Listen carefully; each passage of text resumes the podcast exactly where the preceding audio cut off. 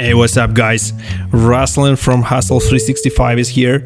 And as you know, this podcasting thing um, become bigger. We decided to maybe, just maybe, not only write uh, text but audio too. And the first topic I wanted to cover is smart goals and how to use them in day to day life. And actually, this is a pretty good timing for that because this is beginning of the year, and uh, we all thinking about like what we will do in this new year, what we will do in 2019, what plans do we have, what goals we want to achieve, and all that good planning stuff.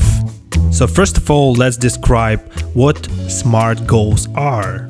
And in a nutshell, SMART goals actually are the goals which are specific, measurable, achievable, results focused, and time bound. So let's get over each of them. First of all, if you want to succeed, of course, you have to have a clear and specific goal.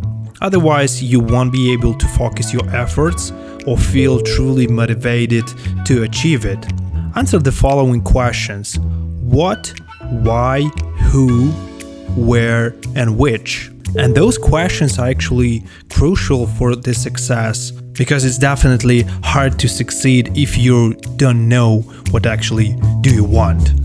Second, your goal should be measurable. It's really important to have measurable goals so that you can track your progress and stay motivated. Assessing progress helps you to stay focused, meet your deadlines, and feel the excitement of getting closer to achieving your goal. Meanwhile, your goal also needs to be realistic and attainable to be successful. In other words, it should stretch your abilities but still remain possible. The fourth thing, your goal should be results focused. It should measure outcomes, not your activities.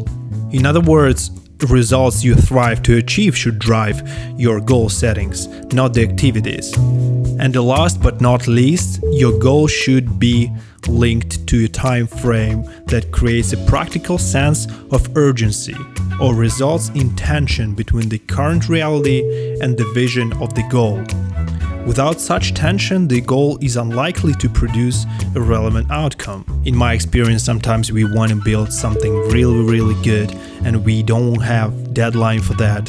And those projects actually end up failed because when we complete it, it's already outdated or just not needed anymore. So that's it for this shorty, guys. I hope you liked it. Uh, let me know what you think about this new format. Just send me a message on Telegram or Facebook or whatever uh, with your comments and thoughts. I would really, really appreciate your help. And see you next time.